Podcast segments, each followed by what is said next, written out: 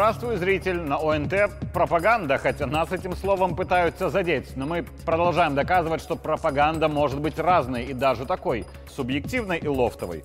В ближайшие 20 минут мы расскажем о событиях прошедшей недели, о самом главном, но не только о нем. Меня зовут Игорь Тур, это моя пропаганда. Начнем.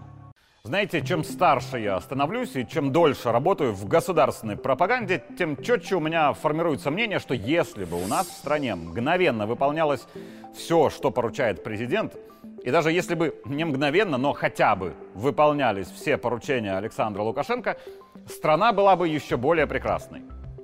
Лет 5-10 назад я никак не мог понять, допускаю, что в силу возраста, почему у нас периодически, а порой и часто говорят о нехватке управленческих кадров – Людей же вроде очень даже прилично. 6,5 миллионов взрослого населения, а в госуправлении у нас 1200 специалистов всего лишь. Но одно дело теория, а совсем другое практика и жизнь. Поэтому признаю зрителю, мнение всех теоретиков из всех сфер, но особенно из моей сферы, которую можно назвать или журналистикой, или пропагандой, меня не волнует совершенно. Так что передаю привет отдельным теоретикам знаменитой фразой кто умеет, тот делает, кто не умеет, тот учит. И теоретики наверняка хорошо знают, что это фраза из статьи о воспитании, из правил революционера английского писателя Бернарда Шоу. Я не знал, я вчера заяндексил, напоминаю, Google с их цензурой фашисты, но ровно к той же мысли, наблюдая за теоретиками, я пришел бы и без помощи товарища Шоу. Так вот, в теории выстроить идеальную вертикаль власти с безошибочным и быстрым исполнением всех стратегических распоряжений и разумной инициативностью в тактических решениях на местах вроде как несложно. Но жизнь и практика — это чуть другое. Интересно, Хватило ли бы пальцев рук всех сотрудников телеканала ОНТ, если бы мы захотели посчитать, сколько раз Александр Лукашенко за два с половиной десятка лет призывал чиновников не заниматься самоотчетами, показухой и, мое любимое, очковтирательством. Думаю, не хватило бы. А нас на ОНТ почти 400 человек. Но вот у нас 2022 год особо важный с точки зрения экономики, когда худшее, что можно делать, это пытаться создавать иллюзию идеальности, а Лукашенко визит в Бобруйск в пятницу начинает со следующих слов. Не надо показушничать. Если уж президента привезли куда-то, так вылезали на квадратном метре, я все равно заранее посмотрю потом. У меня нет никаких сомнений, что после этого эпизода порядок там, куда не планировали вести президента, будет наведен. Но полной уверенности в этом без той самой папки от госконтроля от Лукашенко, увы, уверенности нет. Я позволю себе рассказать одну шутку времен своей работы в президентском пуле. Я уверен, что Александр Григорьевич, как человек с прекрасным чувством юмора, на эту мою шутку не обидится. Мы как-то шутили, мол, было бы здорово, чтобы раз в месяц, в условную пятницу, в прямом эфире, например, ОНТ, утром у нас было что-то типа политического шоу, когда регион, куда направится главный, вот буквально прямо сейчас, в прямом эфире, определялся внезапно. У нас 6 областей, 118 районов, и условно в барабане 124 шара с названиями региона. Допустим, тур достает один шар, и все 124 руководителя замирают в ожидании. Какой же город написан на шаре? 123 из них через секунду выдохнут с облегчением, а один, чей город оказался на шарике, через ту же секунду осознает, что президент направляется в вертолет и через полчаса-час приземлится в его регионе. Подготовиться особо тщательно к визиту главы государства при такой схеме будет невозможно. Вот как есть в районе, так все нужно и показывать.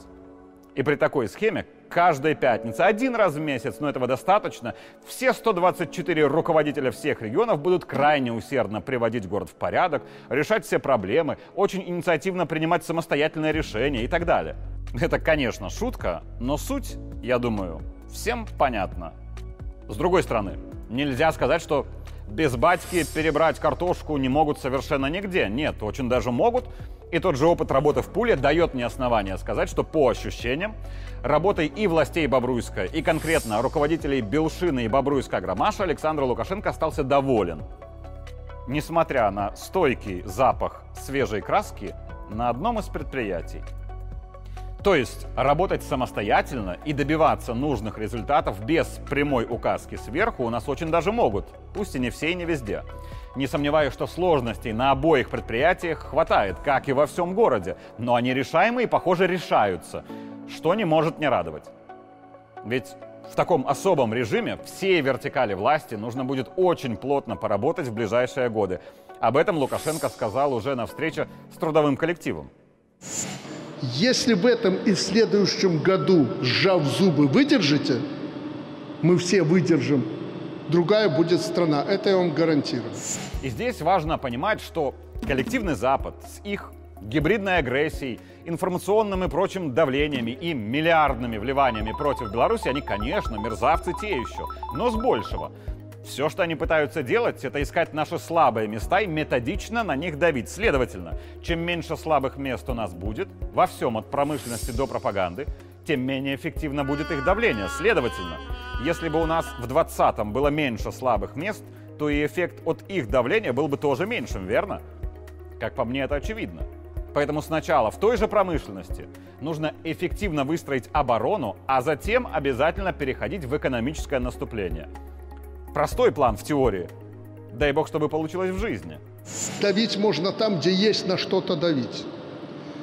Э, если бы вы не конкурировали, Белшина, к примеру, с Гудьером, там еще какие-то, Мишлены и прочие компании, если бы вы не конкурировали с ними, ну, короче говоря, не мешали им и другие, МТЗ, МАЗ, БелАЗ и прочее, тот же БелАЗ – Э, не мешали американским, японским производителям. Там всего 4-5 производителей этих автомобилей. А БелАЗ держит 30% и больше мирового рынка. Мы для них конкуренты, мы путаемся у них под ногами. Поэтому одна из причин давления на нас – права человека и прочее – это все выдумка, это лозунг. Они же не скажут, что мы вас душим, потому что вы производите шины. Это же смешно будет. Нет, там права человека, у вас там диктатура и прочее. И еще. Как по мне, следующий фрагмент речи президента был главным на прошлой неделе, и его нужно особо внимательно услышать, в первую очередь, в вертикали власти в Беларуси. Я вас прошу, делайте каждый свое дело. Остальные проблемы мои.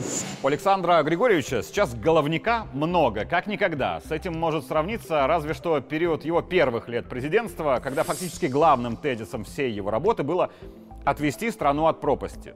Под пропастью имелись в виду тотальная безработица, неподъемность и дороговизна жизни в Беларуси, голод и все прочее. Сейчас ситуация, конечно, не настолько опасная, но все же угрозы есть и разного характера. И задача президента – пробивать генеральные линии экономического развития, пробивать на мировой арене, пробивать особые условия для белорусов в России, в Китае, в Индии и в других странах. Параллельно при этом следить за тем, чтобы на территории Беларуси не начались боевые действия. О нескольких президентах Украины, например, Лукашенко в последние годы говорил очень просто. Если у тебя на территории идет война и гибнут люди, значит ты как президент виноват.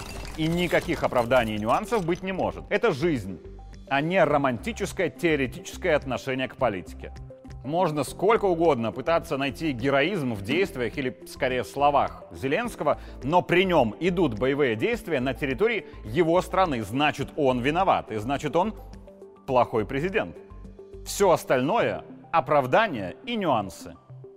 И в условиях этого постоянного головника ждать, что Лукашенко будет, как было последние много лет, лично принимать все решения, от стратегических до «а можно мы на сэкономленные деньги построим еще один цех?» не только неправильно, но даже и преступно. Это уже очень хорошо, субъективно поняло и приняло правительство, которое у нас сейчас максимально инициативное, самостоятельное и решительное – то же самое касается и губернаторов, которые подобраны с тем расчетом, чтобы каждый руководитель области в связке с помощником президента самостоятельно принимали решения, не забрасывая многокилограммовые папки наверх для согласования каждого чиха. Это же коснется и всех руководителей районов, всех министров, руководителей концернов и крупных предприятий и так далее. Продлится это, говорит Лукашенко, год-два, когда нужно потерпеть и чуть очень сильно напрячься. Но с другой стороны, возможно, это все продлится и дольше. Никто не знает, когда, как и чем все закончится по Украине. И что начнется после нее. Никто не знает, подчеркиваю, никто не знает, как там, чем там закончится. Даже, я рискну сказать, никто не знает, как будет ситуация развиваться. Повторю мысль с телевершины. На мой взгляд, главная угроза национальной безопасности Беларуси – это наша собственная трусость. Желательно, чтобы ее было поменьше, а в идеале не было бы совсем. Но такое возможно только в теории, а не на практике. Поэтому смелость местных руководителей всегда нужно приводить в пример, даже если выражение этой смелости чуток специфическое. И вот пример. Мы сегодня хотели бы вот новый вид продукции презентовать, зная, вот как вы увлекаетесь хоккеем, хоккейные шайбы, если позволите. Это наш сувенирный набор. Это сувенирные шайбы, продукция вот э, с логотипами нашей страны и нашего предприятия. Спасибо. Ну ребят. и для хоккейной команды президента мы передадим Спасибо. набор Э, иг- игровых шайб. А это чтобы вы их можно было... делаете? Да, да. Все, теперь мы будем покупать только ваши шайбы и вообще все команды в Беларуси. Я не знал. Вот Молодцы. Снимаю шляпу перед рациональной смелостью руководства Белшины. Ведь хоккейная команда президента и лично первый обязательно опробуют игровые шайбы на льду. И дадут им оценку. И спортсмены с большим опытом своему капитану скажут, как есть, без обедняков. Если шайбы окажутся хорошими, не сомневайтесь, поступит команда закупать этот инвентарь везде в стране только у Белшины. А также будет команда наладить экспорт хоккейных шайб из Бобруйска. И это правильно и замечательно. Не нужно стесняться продвигать свое. Но если вдруг окажется, что шайбы так себе, то именно такой вердикт и вынесут хоккеисты команды президента. Ему так и скажут. И тогда не будет команд, а будет скорее разнос. Но на Белшине уверены в качестве, поэтому решения принимают, понимая теоретические риски. Так вот, у меня есть основания сомневаться, что все руководители в стране, даже на такой вроде бы безобидный риск, пошли бы Мое любимое из нерациональной трусости – это, безусловно, фраза «а то мало ли что», которая иногда возникает в головах у управленцев. Чаще всего никто не может объяснить, мало ли что это что. Но на всякий случай, чтобы что не вышло, лучше не рисковать. А вот на Белшине молодцы, потому что смело ринулись во что-то ранее неизвестное, допуская, что получится не все. И это отличный пример для подражания. Нам надо не какие-то там э, легкие м, изменения Комитета госбезопасности, но к традиционным мероприятиям, которые они проводят, традиционным функциям, задачам, которые они решают, э, нам надо в соответствии с временем добавлять какие-то другие функции, усиливать, может быть, и существующие. Ну, я имею в виду разведка, контрразведка, защита конституционного строя и так далее, антитеррористическая деятельность. Это, это в любой стране э, хлеб э, спецслужб подобного рода. Э, Естественно, надо усиливать деятельность некоторых э, направлений. Где-то, возможно, создавать и новое. И если рациональные реформы произойдут и будут происходить по инициативе не только лишь Лукашенко, не только лишь он будет принимать решения, когда есть вероятность, что не все получится, тогда всем нам станет только лучше. А в это время наш лидер спокойно займется экономической стратегией, то есть будет пробивать особые и особо выгодные условия для своей страны, например, в России. Под это выделяется, прежде всего, России огромное финансирование. Пожалуйста, работайте, возьмите эти деньги и произведите конкурентоспособный товар.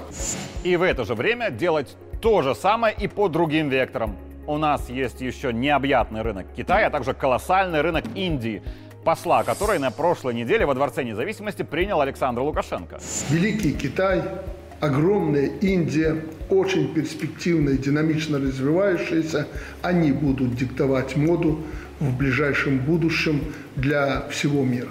Но диктовать моду в Беларуси, конечно же, будет и Александр Григорьевич. Кстати говоря, польщен, что на мне сейчас особая футболка из мерча первого, которая вроде как почти такая же, как была раньше, но немного эксклюзивная. Впрочем, о моде я начал по другому вектору. Давайте скажем как есть. Одно из совещаний на прошлой неделе президент собрал наверняка отчасти потому, что младший сын главы государства в этом году закончил школу. Честно говоря, я спать не могу из-за этого ЦТ, насколько она соответствует э, тому уровню, что нам нужен. И какое бы решение не было принято, мне лично приятно, что из-за ЦТ не могу спать не только я, но и президент моей страны. Я точно знаю категорию граждан, которая обеими руками за централизованное тестирование и категорически против стандартных вступительных экзаменов в вузы. Потому что экзамен в вузе по билетам не автоматизирован, его принимают люди, а человеческий фактор — это повышение риска кумовства и коррупции. Тех, кто призван бороться с кумовством и коррупцией, понять, конечно, можно. Но есть ощущение, что, страхуясь от этих проблем, мы создаем новые — я не скромно, на личном примере. Я плохо сдал ЦТ в 2006 году и успел скачать лишь в последний вагон паровозика под названием «Журфак БГУ».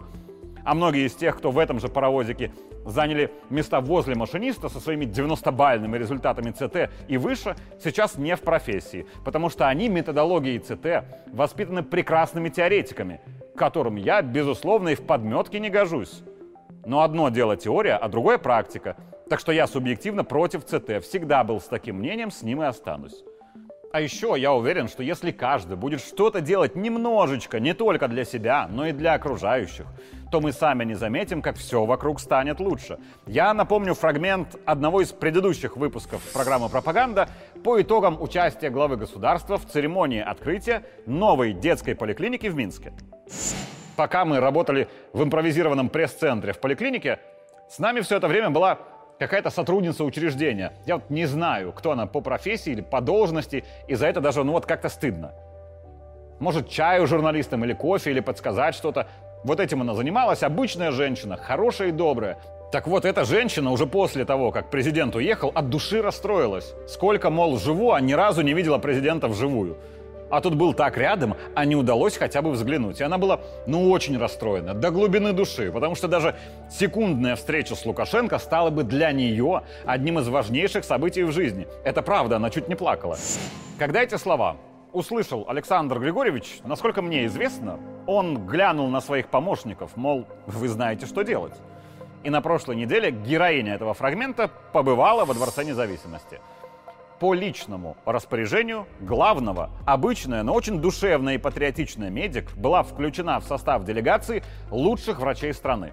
Меня зовут Елена Николаевна Клявдо, 9-я детская городская больница, медрегистратор в центре э, дружественным подросткам визави. Самые высокие ощущения, я вообще польщена, что сюда меня пригласили. Очень все нравится, и я еще в таком возвышенном чувстве. Ну, в каждом зале своя атмосфера, везде очень красиво, очень хорошо. Эм, ну, что еще сказать? Очень рада, что сюда попала. Это не значит, что теперь нужно забрасывать главу государства просьбами «А меня можно?», хотя, конечно, достойных граждан у нас очень много. Это лишь значит, что иногда обычным чиновникам, обычным руководителям, обычным журналистам не нужно проходить мимо, когда не пройти мимо будет правильно. Ведь лично президент мимо не проходит. И вроде как это мелочь в глобальном, но один человек на прошлой неделе был счастлив, значит, я не зря работаю. Пусть и исполнить ее мечту окончательно Пока не удалось. Президента сегодня не увидите, но да. как-то компенсирует. Да. Вообще. Ну, 70%. Ну, 30% все равно остается моя мечта. Я лишь дополню, что все же 70% это более чем достаточно. И напомню, что в субботу, 25 июня, у ОНТ юбилей нам исполнится 20 лет. Не забудьте поздравить. Подарки принимаем по адресу Минск, Коммунистическая 6 и помашу ручкам некоторым своим бывшим коллегам, трусливо сбежавшим в 2020-м. У вас 25 июня будет просто суббота, что меня, конечно, не может не радовать. Меня зовут Игорь Тур, это была моя пропаганда. Увидимся в следующий понедельник.